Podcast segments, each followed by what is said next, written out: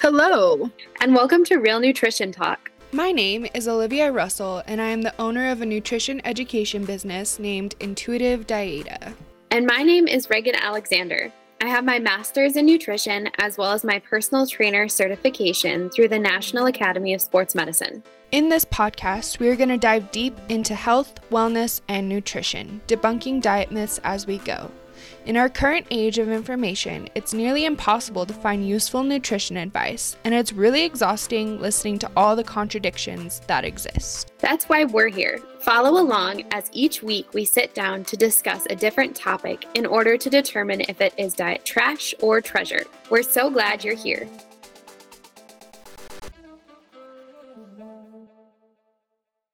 Hey guys, and welcome back to the podcast as we're releasing this, it's towards the end of January, which happy 2024. Hope it's starting well for everyone, which is honestly crazy to think about, but um, I know. It's the know. first time I've heard someone say 2024. like, isn't that crazy? I feel like 2020 happened and the year hasn't changed since then. Yeah, nothing exists after 2020. so it's 2024, which is nuts. But I'm wondering, Olivia, do you make do you do New Year's resolutions or intentions? I used to. I used to follow the bandwagon and mm-hmm. like do intentions, but they they don't work. like I just I kind of I did one year where of course this was very diet related, but I was like yeah. this year I'm going to lose, you know, whatever, how many pound it, you know, the thing that everyone does. Yeah. And I got a gym membership and then naturally never went to the gym. And mm-hmm. it almost, I feel like for me, a New Year's resolution has like the opposite effect on me. I don't do great with authority already. So me telling me to do something still doesn't work. The internal battle that must cause. I just. so every year, instead of New Year's resolution, I always just like, I like to go back and look at my year mm-hmm. instead. Mm-hmm and more just reflect. It's not really setting intentions or it's not really like being like, this year I'm going to, but mm-hmm. it's more just like looking back on the year that I had and actually just taking a moment to reflect on it because I feel like years go by so fast, especially I the agree. older we get. And so I always try and make a conscious effort look at my year and just be grateful. It's almost like a second Thanksgiving for me. It's more just gratitude for the year that I just had and then mm-hmm. bringing hoping to bring that into the next year and being like let's see what this year brings. Because also yeah. i'm not not great at planning or like when i do make plans they have to be short term. I can't be like in nine months. Because whenever i look back on my years i'm like yeah i could have never guessed that that was how my year was going to go. I could have never planned for the year being like that. And so yeah. go with what it is and try and have like a good mentality about it. Yeah I, I really like the second Thanksgiving idea. Like it's fun to look back on your year and see like everything that has happened. And that's the one aspect of technology that I appreciate is like being able to go back and like pictures or Snapchat or Instagram and be like, oh my gosh, I forgot that happened, but that was such a good time, you know? Definitely. So I think so I I don't set I don't like to call them resolutions. I like to call them intentions because once again, resolutions it's a negative connotation for me. But I think I do it kind of like seasonally. And January just seems to be a time where I just like kind of set my like winter schedule routines I want to incorporate. And I like to check in with myself every couple of months to kind of see what I need to be better on or work on in the sense of, oh, I have had zero time for self care or I'm spending way too much time scrolling on my phone, like stuff like that. Yeah. So, two things I have set out for my 2024 is that okay, I really love reading. And being in grad school really put a damper on my reading habits. So maybe it's ambitious for some people, not for me. I made a list of 50 books I want to read in 2024. So that was fun for me to make the list. Hard because my to read list is like hundreds of books long, but I like, I also like a good checklist. So I'm really excited to just kind of work my way through my list. 15 of the books are like the Sarah J. Maas books, but that's okay. yes, I desperately need you to finish the series because I need more people to talk about that Mhm. stupid series with. It So- consumes my life. Yes, that's one of them. And then my second one is um, I am in a time in my life right now where I feel like everything is out of control. So I just want to be able to set aside time daily. Journaling really helps calm me down and Ooh. decrease stress in my life. So I want to work on incorporating journaling more. So I bought a new journal, but yeah, I don't I don't set like super hard things. I I set things that I know will bring me joy and benefit me. Yeah, and they seem like pretty flexible too. Yeah. Like you're not hurt if you don't hit 50 books this year, right. but like it's also something that you're excited about, Mm-hmm. Which mm-hmm. I really like. So, anyway, today's episode is going to be all about macronutrients, which tend to come up in New Year's resolutions a lot. Unfortunately, not in a good way. But my goal with this podcast is to provide you with a deeper appreciation for how each macronutrient can support your health and hopefully dissuade you from adopting any crash diets that cuts one out or demonizes one. So, that's this episode. I'm so excited. This is such a good topic for New Year's because you're totally right. People they always start some sort of fad diet, being like, mm-hmm. "Yeah, this year I'm gonna do." I don't know why keto is always the thing that comes to mind, but this year I'm gonna do keto or carnivore or paleo or whatever, and they get two months into it, and then all of a sudden they can't keep it up because they feel like crap. And Yep. Yep. we're gonna find out why. Because if you take something out of your diet, probably not good. Yes. So, as I'm sure everyone knows, there are three macronutrients, which are protein, carbohydrates, and fats.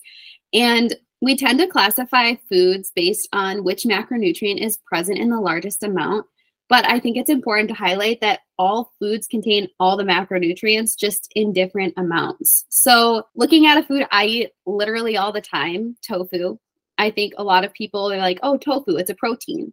But if you look at half a block of tofu, which is how much I typically cook for myself in a meal, there are 21 grams of protein, but there's also about 12 grams of fat and two grams of carbohydrate. So when you're looking at foods, it, you can't just be like, oh, I'm going to only eat protein or I'm only going to eat carbs. Like they're in all the foods. Right. Um, you're not gonna avoid any of them either. Like Right. if you want to avoid carbs entirely, that's not going to happen. yeah. And so it's important to know this because A, it just highlights the necessity of including all three macronutrients in your diet. Foods contain them all for a reason. And then secondly, it's it's nice to know the the basic kind of macro breakdown of foods that you eat a lot, in my case, tofu, because it can really help you build balanced meals that are going to keep you full and satisfied. So, now let's move into what each macronutrient does in our body. So I'm going to start with protein because I feel like it gets the most amount of love and it's the least controversial. So we're going to start with protein. So there are literally thousands of proteins that perform a bunch of different roles in our body and it comes down to proteins being made out of 20 unique different amino acids. And proteins get their function and role based on what amino acids make it up, as well as how those amino acids fold and give the protein its unique shape. So, when you discuss proteins, it can be a little overwhelming because they do a lot, but I've kind of broken it down into four main things I want to discuss. So, first, they help with the growth and maintenance of our tissues. So, our cells are constantly dying and splitting and growing. So you have this constant need to be building new cells and building new tissues. And that's protein's major role. When you're not actively seeking to, like, you know, gain muscle or anything, a typical whole foods balanced diet, you're going to get the enough, the amount of protein you need. So I think there's a lot of stress placed on people to be like, oh my gosh, make sure you're eating so much protein, focus on protein, protein, protein, protein. When if you're just eating a normal diet, you're going to meet your protein needs. And there are situations where you might need to work with someone to help focus on protein or yourself focus on protein. So think pregnancy, breastfeeding, if you're recovering from surgery or if you're an athlete, because these people are in states of increased growth and need and repair. So naturally, you're going to need some extra protein. And protein is made up of collagen is a big one right now, but there's collagen, there's also keratin and elastin. And these are proteins that give structure to things like our hair, skin, nails, ligaments, arteries, and lungs. And I think elastin is a really fun one to learn about. It doesn't get talked about a lot, but it's it's what makes up things like our lungs and in women our uterus because it's hundreds of times more flexible than collagen. So it's able to stretch and expand as you would need it to, but also return to its original size. So that's super fascinating to me. Yes. Elastin's not talked about enough, especially for uterine health. Yes. Like we don't talk about it enough, but also just protein in general. I think a lot of people think muscle only. And the reality is protein's a building block for everything. You need mm-hmm. protein for every aspect of your body. And we need different proteins. As Regan said, we have all these different amino acids and they're all in different parts of food. And so it's important to remember that protein doesn't just mean muscle. And if you eat an excess of protein, you're not going to get ripped muscly. Exactly. Like, that's not how protein works. exactly. So, yes, that function of protein, I think, is the one that people are like, yeah, this is what proteins do. So, now I want to move into some that maybe you don't think of off the top of your head. So, enzymes, which are actually proteins, and enzymes serve to catalyze all the different biochemical metabolic reactions that are happening constantly throughout the day in our bodies. So, something from blood clotting to digestion to muscle contraction. Enzymes are literally involved in every single process in our body. So, once again, importance of proteins, they have different functions. There are also protein based hormones. And these would be things like insulin, glucagon, and human growth hormone. And so, ensuring adequate variety and types of protein helps you to have successful hormone health because you're not going to be able to make the proper amounts of these hormones you need if you're deficient in protein. I do think we should talk about the types of protein for different foods, like digestibility wise. Like, if you're an mm-hmm. American and you eat a diet with meat in it, you're likely getting all your protein that you need and you're completing the amount of like the different types of proteins you're needing because meat does. But if you're not, which is totally fine, you do have to be more like cognizant, right? Of like, yeah, am I getting enough lysine? Am I getting enough? I don't want to complicate right. it, but no. So what Olivia is talking about is that there's our complete proteins and incomplete proteins, and essentially complete proteins contain all 20 amino acids and incomplete proteins are missing whatever amino acids are not in them. So, animal proteins inherently are complete proteins most of the time. So, people eating animal based diets typically don't have to worry about being deficient in an amino acid unless they have some sort of condition. But plant based foods, however, there's not a lot of specifically complete plant based foods that are complete proteins. Quinoa is a complete protein and there are a few others I just off the top of my head, but basically it does you don't need to only eat complete proteins. It's the sum of your diet. So making sure you're eating a variety of protein sources. So i eat tempeh beans lentils quinoa tofu like making sure you're including a wide variety of your of proteins into your week of eating. You're going to get all the amino acids you need. And if it's something you're really concerned about you can buy vegan protein powders that have been made to be complete protein. So, I mean, if you want to have a protein shake every day, you're good. But yeah, it's, I think that's one of the misconceptions of the vegan diet is that you're not going to get all the amino acids that you need. You will.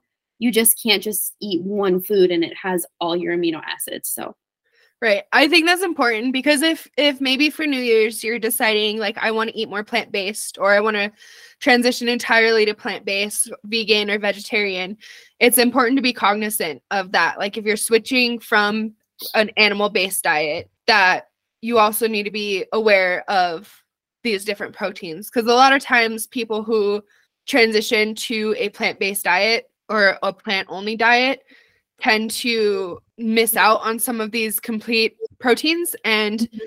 if you're planning on also working out and you're planning on also moving a lot more this year, then you're going to want to have those. You want all of the pro all the protein amino acids. Yes. Yep. My brain broke for a second, but Yeah. you want all of your amino acids because that's how you build everything. Yes. And I think it's being responsible if you are choosing to cut out animal proteins from your diet, you're going to have to learn how to cook basically because you need to have a variety of foods in your diet. So I think going vegan has really taught me how to cook because I've been forced to try different things. So Right. Yeah, trying to avoid being a carbitarian and Yeah. making sure you are doing all the different things because Mhm. That's always my fear whenever anyone's like, yeah, I'm gonna try vegetarian and vegan, and I'm not against it at all. I'm like, yes, please do, but also please make sure you're feeding yourself what you need because I've known quite a few people who have transitioned to vegan or vegetarianism and they basically become carbitarians where Right. they mostly consume carbs and then all of a sudden they're tired and all of a sudden there's their the pallor of their skin is like graying Yep. and they're like i'm tired all the time my i'm missing my period like all these other things and it's like okay Mhm. you switched like it's okay to switch to vegan and vegetarianism but you might not be able to stick to it if you don't make sure you're incorporating things and learning to cook will definitely help yeah, it goes it goes back to our last episode, which if you didn't listen to it, was intuitive eating. It's it's very much using the principle of gentle nutrition and knowing that a lot of vegan foods are inherently carb based. Like think of if you go out to eat in an Italian restaurant and you're vegan, you're probably going to get pasta and marinara sauce. Great option, but there's like hardly any protein in there. So when I make pasta at home, I'm gonna like crumble tempeh into the sauce to make a meat sauce or make vegan meatballs, stuff like that. beautiful i love it Yeah. All right. So another aspect of proteins, which I think is super interesting, is they play a huge role in our immune system because they help to form immunoglobulins and antibodies. And these are what are formed in opposition to pathogens and foreign invaders in our body. And by creating specific antibodies to a specific pathogen, we're able to accelerate our immune response in the future should we encounter that pathogen again and you won't get as sick. So I think this is also important to highlight A, how protein can help boost your immune system. So going into these winter months when everyone's getting sick, incorporate making sure you're getting enough protein in your diet can help you to hopefully avoid getting sick too often. And it's also important and beneficial to let yourself be sick because your immune system needs to be sick and learn how to fight that pathogen so that in the future it can fight the pathogen even better. It's unfortunate, but that's part of how the immune system works. yeah it's important to like be sick but also if you have a really strong immune system if you do get sick it tends to be less yes, it's quicker. Yeah. And also if you're eating a diet rich in protein you're probably going to heal faster i have a Mhm. good story that that confirms this Yeah. i had to get my tonsils removed and i had to get them removed late in life i was 25 Oh wow. you're supposed to get them out when you're younger, but my parents were like braces or tonsils, and they picked braces. So I had to do tonsils, and everyone was like, they were scaring me. They were like, it takes months from for you to recover from this. You you're gonna be your throat's gonna hurt for a really long time. It's gonna it's just gonna take a long time to heal, and you're not gonna be able to talk. You're not gonna be able to eat, drink, whatever. And I was in the midst of grad school when I got my tonsils out. And so I knew because we had just learned about it protein. And Mhm. so I made sure I got protein shakes. I did bone broth. And those were like the two things I live and V8. yeah. I tried to cover everything, but I knew protein was the big thing. And I healed so fast. Like within two weeks, I was back to normal. And everyone was like, How is that possible? Like tonsils usually take like a month to two months to recover. And I'm like, I swear to God, it's because I prepped all of my food previously to include high protein so it could heal faster because you need your proteins for healing. Amazing. Yeah. And I think, I mean, look at the diet of like kids who have to get their tonsils taken out. What do we give them? Ice cream, like applesauce, like basically carbohydrates and sugar. So that's Mhm. that's a really good point. Yeah. Like if you're planning on getting surgery, make sure you got those protein shakes and bone broth. Bone Which, broth saves lives. You guys, if you have the Ninja CREAMi, you can straight up just do a protein shake and it's like protein ice cream. So I guess if you're having like your tonsils taken out, use your Ninja CREAMi. This is the way. Shout out to Ninja. We love you. Sponsor us. right. And then so we don't have to you know, drag this on. Proteins are also involved in maintaining pH and fluid balance.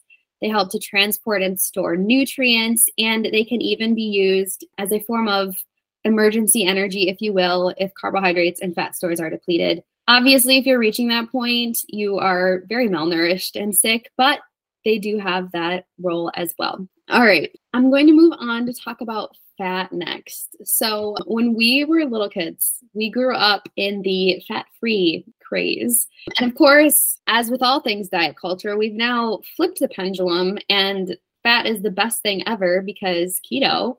Yeah. Um, so I think this just shows how trendy that diet culture can be and how we can go from avoiding a macronutrient at all costs to making a whole diet around it. It just it's not sustainable. So let's talk about fats. They can be broken down into saturated and unsaturated fats.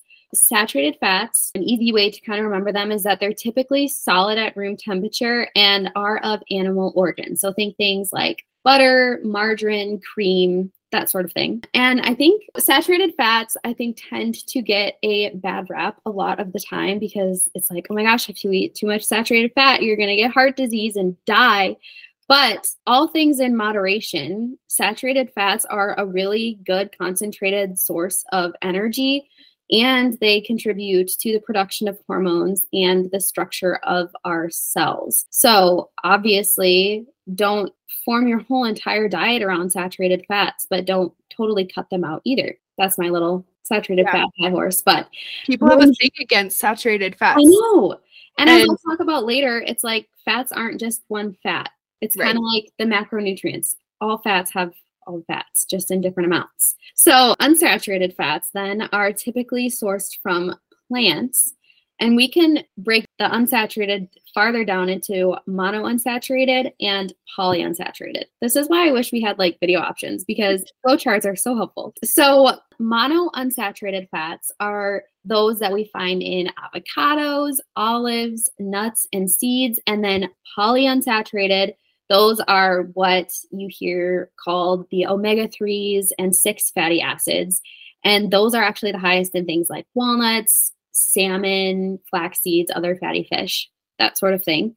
And unsaturated fats are important because they help to regulate our cholesterol levels in our bodies. So the promotion of higher HDL cholesterol, lower LDL cholesterol, all good things. And like I said before, if we look at fats, for example, olive oil, one that we all probably use and consume a lot, it is about 70% or 73% monounsaturated fat, 14% saturated fat, and 11% polyunsaturated fat. So you're going to get it's not just like, oh, olive oil is a monounsaturated fat. It has all three we just tend to classify them with what is present in the largest amount. Right. Like we do with like we do with everything. Exactly. Like Regan said at the beginning, everything has protein, carbs, and fat. Mm-hmm. But we always like to break it down into making it yes less than the sum of its parts. we like black and white as humans. Yeah. nothing in nutrition is black and white. So literally nothing. Unfortunately. I wanted to touch on cholesterol a little bit because yes, there's so much fear mongering around cholesterol mm-hmm. and so much misunderstanding about how cholesterol is built in our body. So we've all heard this like heart healthy, less cholesterol, mm-hmm. all those little things.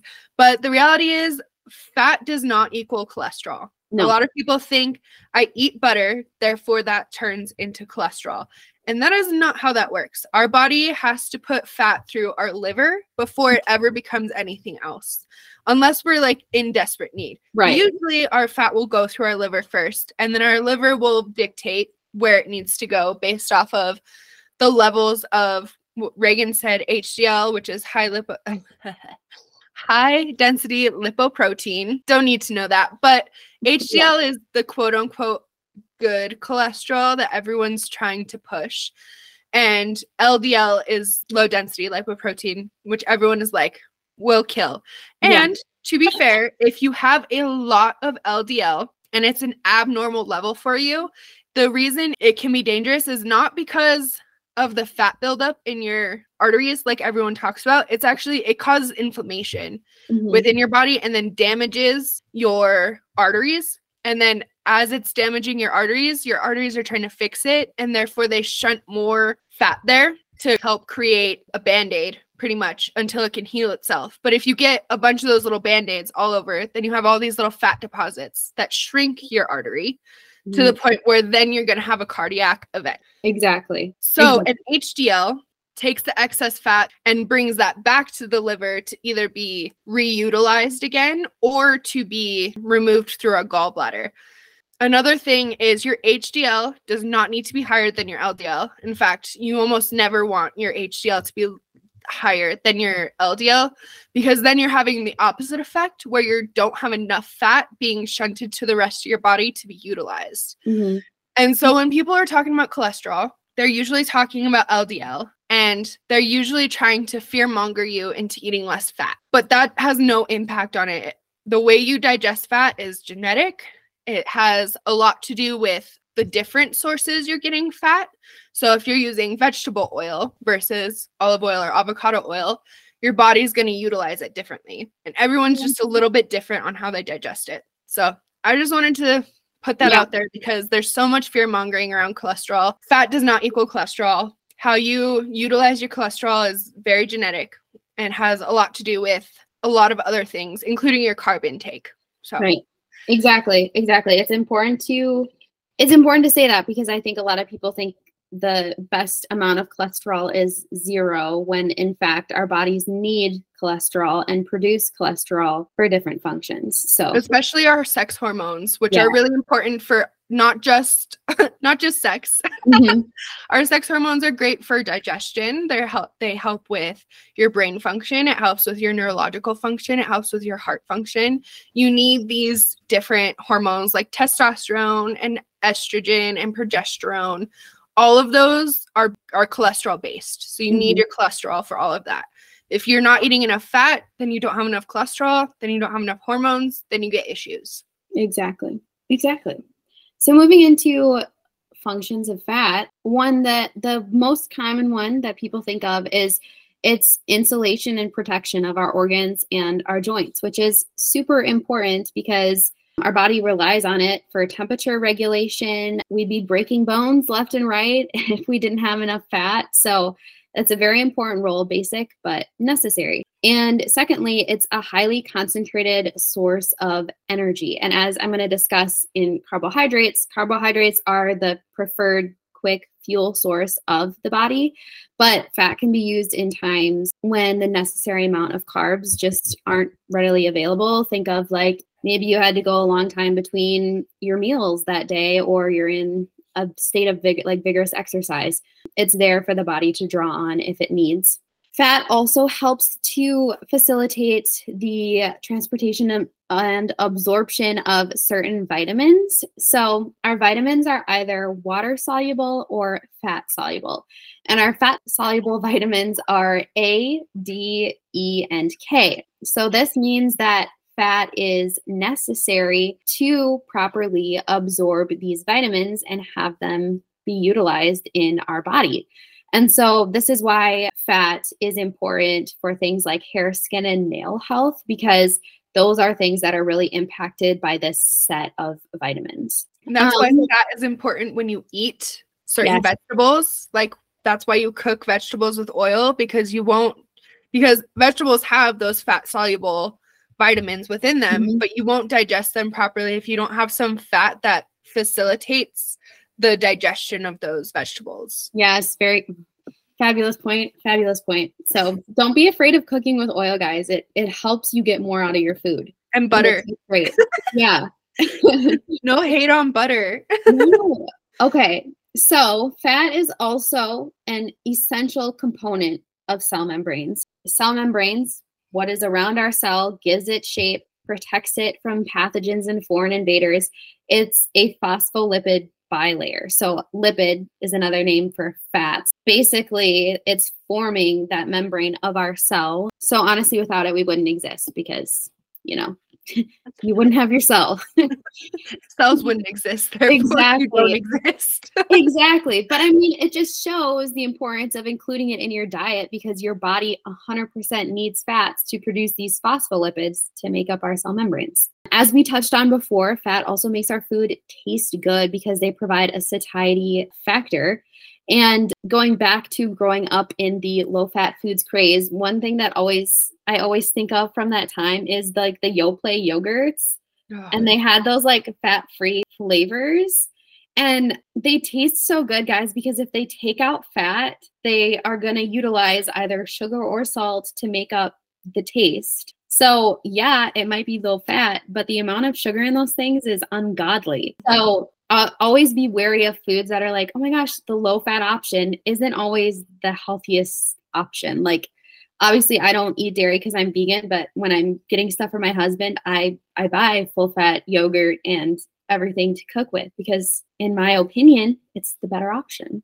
Yeah, it is because sugar has such a like higher impact on inflammation in your body mm-hmm. and fat helps decrease inflammation a lot yes. of times and if you don't have the right balance between the two you're going to have higher inflammation I'm convinced the low fat craze is the reason we have such a high issue of heart disease and cardiovascular disease in the US. 100%. They convinced everyone that fat was evil and fat was bad. And so then everything got replaced with sugar. And sugar is what causes insulin issues. And with insulin issues, you have a higher chance of a cardiovascular event of some sort. Yep. And fat prevents those cardio events because it's protective against the insulin issues because insulin is a hormone and you yep. need fat for hormones. yep, it's a, a fat based hormone. Yeah, I'm convinced that's why we have such an issue in the US with cardiovascular issues. Well, yeah, and it's just all of these things you're seeing, it just shows the importance of having all three macronutrients in your diet because if you don't have them, it's going to cause problems. Right. But, so, lastly, and we have talked about it, arguably, I think the most important fact to drive home for women is that fats are essential for hormone health. So, a lot of our hormones are fat based, meaning that fat is essential for their production. So, for example, estrogens, androgens, progestins, and corticosteroids are all fat based hormones. Not consuming enough fat will undoubtedly lead to hormone imbalances and hormone problems. This is why going to my bodybuilding set, a lot of people like focus on like, ooh, what like body fat percentage can I get to? Women can't get, well, they can, but healthily can't get as low body fat as men because we need higher body fat for our sex hormones to be produced and function. So that's why a lot of elite athletes or people who reach such low body fat percentages don't have menstrual cycles because they're just not producing the hormones they need, which we're going to do a lot of episodes on hormone health and what it can mean when you don't have the right amounts of these hormones, but it's a lot of problems, major problems. So, if you're a woman, don't be afraid of fat. It's good for you you need it. And we have a lot more hormone events happening in our body than men do. So yes.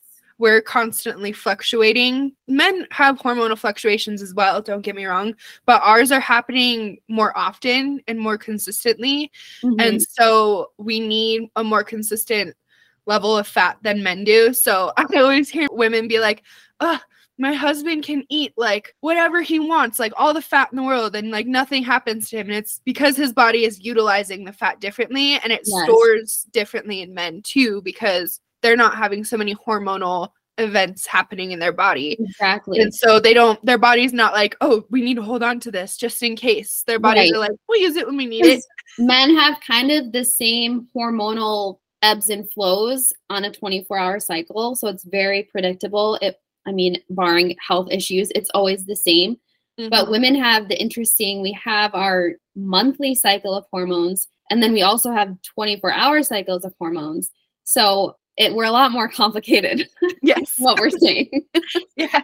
Fat also is needed to regulate our nervous system. because it makes up something called the myelin sheath, which is the thing that covers our nerves. And if we're not getting enough fat in our body, then our bodies will start utilizing the fat from the myelin sheath for other things to keep you going. If you don't have enough fat in your diet, like if you're really really restricting fat and you we're seeing this a lot more with older women these days uh, women in their like 60s to above pretty much mm-hmm. right now because they grew up in the super low fat craze and they to this day still struggle with eating fat. We're starting to see they're having a lot more neurological issues like Alzheimer's is super duper big in the elderly patients more so than we've seen previously in the past. Yeah. And a lot of that has to do with the fact that they were not eating enough fat in their diet. And so their myelin sheath was not protecting their neurons. And so now they're having memory issues, they're having functional issues. And we're seeing a lot of that more now as boomers and Gen X are getting older. Exactly. And I another important point is these are situations in which the ketogenic diet can actually be very medically beneficial. I think of like you said like people with dementia and Alzheimer's but also kids who suffer with epilepsy Mm-hmm. Because if you're eating a higher fat diet, I should say, can help your brain protect its neurons and function more so how they're supposed to. We're not just like fully against keto. We're just saying, yeah, there are situations where it's actually really beneficial and why it was created in the first place. But right, keto was invented for people with epilepsy yes. for that exact reason. oh, all right. So moving on to the last macronutrient, arguably the most controversial these days, which is carbohydrates. So carbohydrates can be split into simple carbs and complex carbs. So essentially this different differentiation differentiation speaks to how easily these carbs can be broken down into glucose, which is ultimately what carbs are all broken down to and it's the sugar that is used for energy by all of our body cells. Complex carbohydrates then can be broken down further into starches and fiber. And I'm going to talk about fiber a little later on. So, when I'm talking complex carbs, think starches right now because those are ultimately broken down into glucose as well. It's just a longer process. So, how are carbs used by our bodies? First and foremost, and as I've said before, they serve the high and constant energy needs of our bodily processes. Glucose, that I mentioned, everything is broken down into this simple sugar glucose, is used in a process called cellular respiration, which produces ATP, which basically is just a very high energy molecule that's used to fuel all of our metabolic processes. That's how glucose is used to give you energy. If your body has enough accessible glucose to meet its current needs, excess glucose can be stored as glycogen. And glycogen is stored in either the liver or the muscles, and it can be broken down to glucose molecules as it is needed. For example, between meals or during, you know, like a super long fitness session or something, that's probably when you might dip into your glycogen stores sleeping. yes. Yeah, overnight. So if someone has had enough glucose for their energy needs and their glycogen stores are full, this is when carbohydrates can be converted to triglycerides and stored as fat. I like talking about how glucose can be stored because it really shows how all the macronutrients can be converted how we need to use them. People are like terrified of carbs because we're they're afraid that carbs are going to turn into fat or we have this like fear mongering about insulin and yes. I'm assuming you're going to talk a little bit more about insulin yeah. but the reality is our bodies are really really good at utilizing this because glucose is our energy source so whereas protein is the building blocks to everything and fat is the regulator to everything. Carbs give energy for everything. And so our bodies are really, really good at utilizing this molecule and it's really good at storing it. Mm-hmm. And the storage is what people get concerned about because it is true if you eat mainly carbs, your body is going to turn that into fat cells because it wants to store it as much as possible because it needs it always. Yeah. We're never not going to need glucose because that's what we need, especially our brains. Our brains exclusively use glucose. Yeah. So it's going to store it. Our bodies like to hoard glucose when it has it, especially if you have a history of dieting and restricting. Our bodies uh, have a fail safe for starvation, and that fail safe is whenever it gets carbs, it hoards it. It's going to Yeah. keep it because that's the only thing that's keeping you alive is your glucose. And so, especially people who are chronic dieters and weight cycle, they'll notice like a certain diet will stop working, they'll stop losing weight. And it's because our bodies have this fail safe of, oh shit, we're starving. Mhm. Therefore, whatever we get, if there's carbs, if there's glucose, if there's sugar in the thing that we're getting, we're keeping that. We're not getting rid of it. Whereas, like, if you're eating consistently and you're staying metabolically active, whether that's movement or whether that's working out, then your body is like also gets used to that. It learns. And so it's like, okay, we have some extra of this. We can either shunt it to these muscles that we know we're using a lot of, or we can find ways to remove it from our digestion. Like maybe we just don't need as much of it, so it'll get rid of it. But it won't do that if you consistently put yourself into starvation. Exactly. Exactly. It's because our bodies are so smart. And if we spend so much time in diet culture, you need to reestablish that trust with your body. Your body needs to trust that you're going to feed it before Mhm. it's going to be willing to store things, quote unquote, how you want it to. Right. That's why a lot of people who have anorexia, they call it the refeeding stage. Mhm. And it's the most scary for people with anorexia because your body is used to starving. And Yeah. so when you start refeeding yourself and you actually eat consistently, you're going to gain weight. Yep. And that's like the most terrifying part about healing from anorexia and something we, of course, can talk about. But if you've trained your body to survive starvation, Yes. it's gonna survive starvation. But if you get it used to, you know, three to five meals throughout the day, whatever is comfortable for you, Mhm. and you get used, it gets used to the fact that you move every day and you're utilizing these and you're metabolizing these things, then it'll relearn a different way. But it takes time Yep. And it, Consistency. yeah, and it does, you have to basically teach your body to trust you again. Because if mm-hmm. you're not feeding it, it's like you're gonna starve me again. yeah. yeah, I don't trust you. I gotta save everything I can because you're starving me again. exactly. Exactly. All right. So then, like I said, there's also a section of complex carbohydrates that are fiber. And fiber is interesting because it's not broken down into glucose. So we have soluble fiber and insoluble fiber. Soluble fiber, as the name suggests, is able to break down and it breaks down into kind of this gel like substance that has a variety of functions. One of the functions that I think is important to touch on is that it is this gel like substance that is responsible for feeding gut bacteria. And so you really can't be in a state of good functioning health if you have an unhealthy gut. So, this is one of the reasons why getting the amount of suggested fiber per day is super important because that is what is helping your gut microbiome to flourish. And then we have insoluble fiber, which doesn't break down, and its main role is to add bulk to the waste leaving our body, preventing constipation. Super important. Those are kind of the basic roles of these two fibers. But as Olivia mentioned before, fiber is also beneficial for cholesterol and blood sugar levels. So, as the soluble fiber is moving through our small intestine during digestion, it has the unique ability to bind to bile acids, and thus it will be eliminated. The bile acids will be eliminated with the soluble fiber.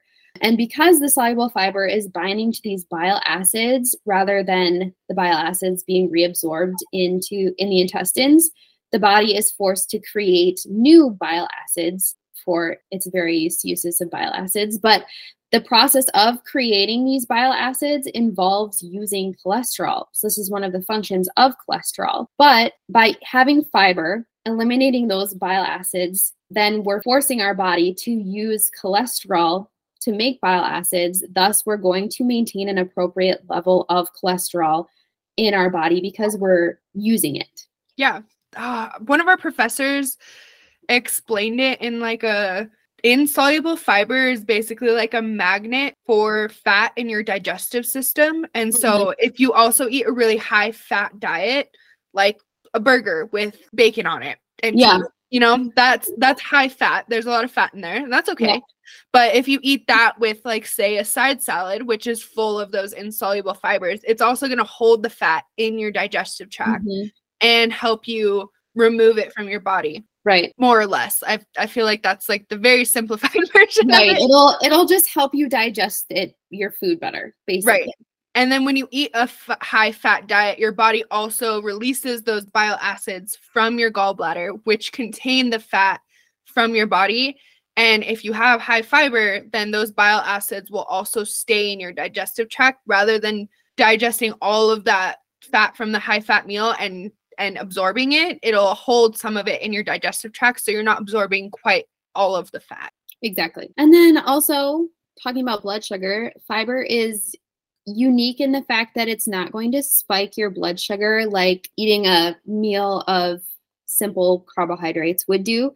So, fiber serves to slow down the digestion of carbohydrates, which is going to lower that overall blood sugar spike following their consumption. So, when we eat fiber with our meals, the reduction of this blood sugar spike is going to promote just stable levels of energy between meals. So, you're going to avoid getting that crash maybe like a couple hours after you eat because your blood sugar spiked, you felt great, but then all of a sudden it comes crashing down. Fiber is going to help you be more stable because it's just slowing down the digestion. Yep. Yeah. Yeah. The blood sugar spike is what causes over time the consistent spike of blood sugar is what causes the damage to arteries, which eventually leads to a cardiac event like a heart attack mm-hmm. or, you know, a stroke. And so trying to prevent consistent huge spikes of insulin is beneficial because it's decreasing inflammation yes. which causes damage to your cardiovascular system. So that fiber is fantastic for just keeping the blood sugar spike from being crazy because you're always going to get a spike after a meal. There's no mm. preventing a, a glucose spike because you're inputting energy and so your body is spreading the energy out which means you're going to get a spike but it's the difference between having a a like normal spike from like saying having a burger with salad mm-hmm. if you eat those two things together then that spike is going to be a lot smaller than if you just ate that burger with fries eat the burger yeah. with the fries that spike's going to be higher and exactly. again, it's not the thing. It's if it happens occasionally, it's not that big of a deal. Our right. body is very used to dealing with that. It's what happens the most common, the most amount of times. Right, exactly. So it's just the fun thing about nutrition is you kind of just learn all these little different balances. And if you get super into it, like Regan and I do, mm-hmm. you kind of get to experiment with combining different foods and just seeing, like, actively knowing how they impact your body. Yeah. So I keep saying the burger and salad. I don't know why that's the thing. Or like eating a handful of almonds right mm-hmm. before you have maybe a giant slice of cake yeah. can also help prevent that huge glucose spike.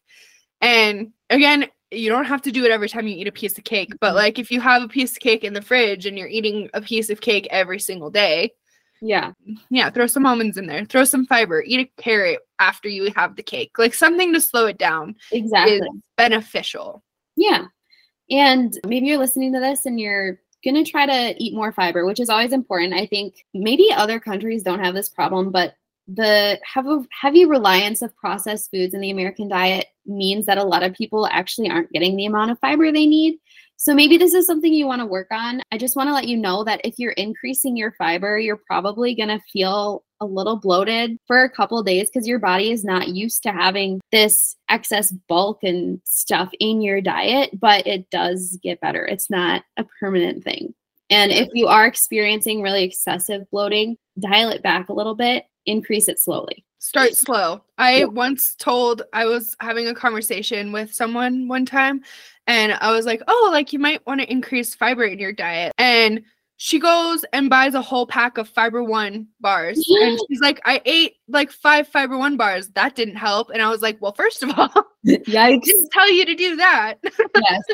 so starting slow i don't know when you eat your nachos maybe make sure to add some fiber with it like maybe you have some carrots and celery next to it Mhm. that's why with uh fun fact when you get buffalo chicken, Yeah. they always give you carrots and celery and it's because the carrots and celery one help decrease the spice in your digestive system because it holds on to it but it also helps you just digest the the fat and protein better because it's just slowing your digestion down so next time you get uh, buffalo chicken make sure to eat those carrots and celery next to it it's good Yes. for you all right. Basically, to sum it all up, why is it important to include all the macronutrients in your meals and snacks and overall diet? Besides the plethora of reasons we just went over, each plays an essential role in ensuring that we have a satisfying meal. So, protein is going to take the longest to digest, so it helps to keep us satisfied between meals. As we've said a ton of times, fat makes our food taste good. So, when we include that in our meals, we can feel satisfied enough to stop eating when we're actually full. And lastly, carbohydrates are going to provide us with enough energy to carry out our activities of daily living. So you're not going to feel sluggish and lethargic. That's why it's important to include all the macronutrients in your diet and to not cut one out. Yeah, balance is everything too. That's why like any diet that's black and white and is any diet that says you have to take sugar out of your diet. No, that's that's dangerous. Like Mhm. if you're trying to take sugar out of your diet, what is sugar? Sugar is the thing you use for energy. You do need it in your diet. Do we need it at the excess that maybe Americans eat it? Maybe not. But also, everyone digests it differently. So you can't just say for a whole group of people, remove this thing and you'll get healthier. Some people might not. Some people might really struggle with that. So this this new year season, if you are trying something new, you want to try you're you're increasing your health, which of course Regan and I are supportive of, Yes. then just be wary. Knowledge is key. If the reason we did this specific podcast is because the more you know, the better choices you can make. Mhm. At least that's the opinion I I have. Yeah. the more you know, the better choices you can make. So if you're trying out something like keto, maybe don't go all the way keto. Maybe try increasing your fat and maybe slightly decreasing your carbs And see and how make you sure feel. you have good protein and see how you feel. Yeah. People feel better on different breakdowns of macronutrients. Like I inherently like to eat a little bit higher carbohydrates, Mm-hmm. but it's probably just because I have so much movement and I require more energy. Right. So some people genuinely feel better eating more fat than other people. So once again, go listen to our intuitive eating podcast. Yeah. Yeah. Yeah. It's more just like playing with the ratios, like what feels good in your body. Mhm. and trusting your body more than you trust diet culture telling you Yeah. what you should eat. Regan and I are never going to come out with a diet program. Promise you. if we do, someone's controlling us. Yeah, us. we're obviously not doing it for ourselves. Yeah. If we're promoting anything, it's intuitive eating. Oh, 100%. all right. Ah, Well, thank, Thank you, you, guys so Regan. for listening. thank you, Regan. That was amazing. You got you got it all. You covered it all. Thank you. All right. Well, I hope you guys enjoyed this episode and we can't wait to keep doing it. Let us know if you liked it. Bye, guys. Talk to you next time. Bye guys.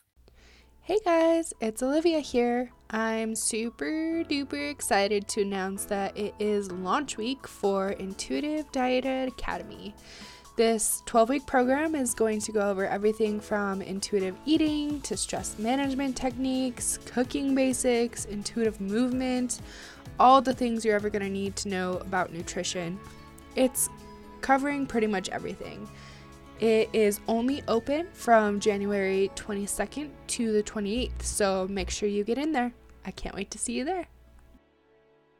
Thank you so much for listening. We hope you enjoyed this episode of Real Nutrition Talk with Regan and I.